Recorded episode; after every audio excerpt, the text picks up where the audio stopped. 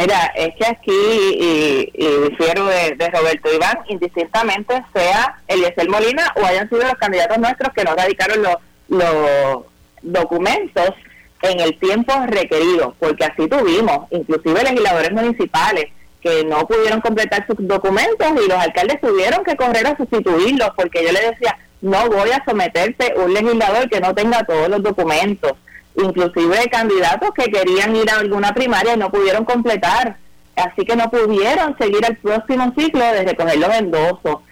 Si usted puede tener, ¿verdad?, eh, el apoyo de toda la ciudadanía, pero si no cumple con las reglas específicas para usted poder radicar su candidatura, lamentablemente se queda fuera. Y esto fue... ¿Y el no cumplió las reglas?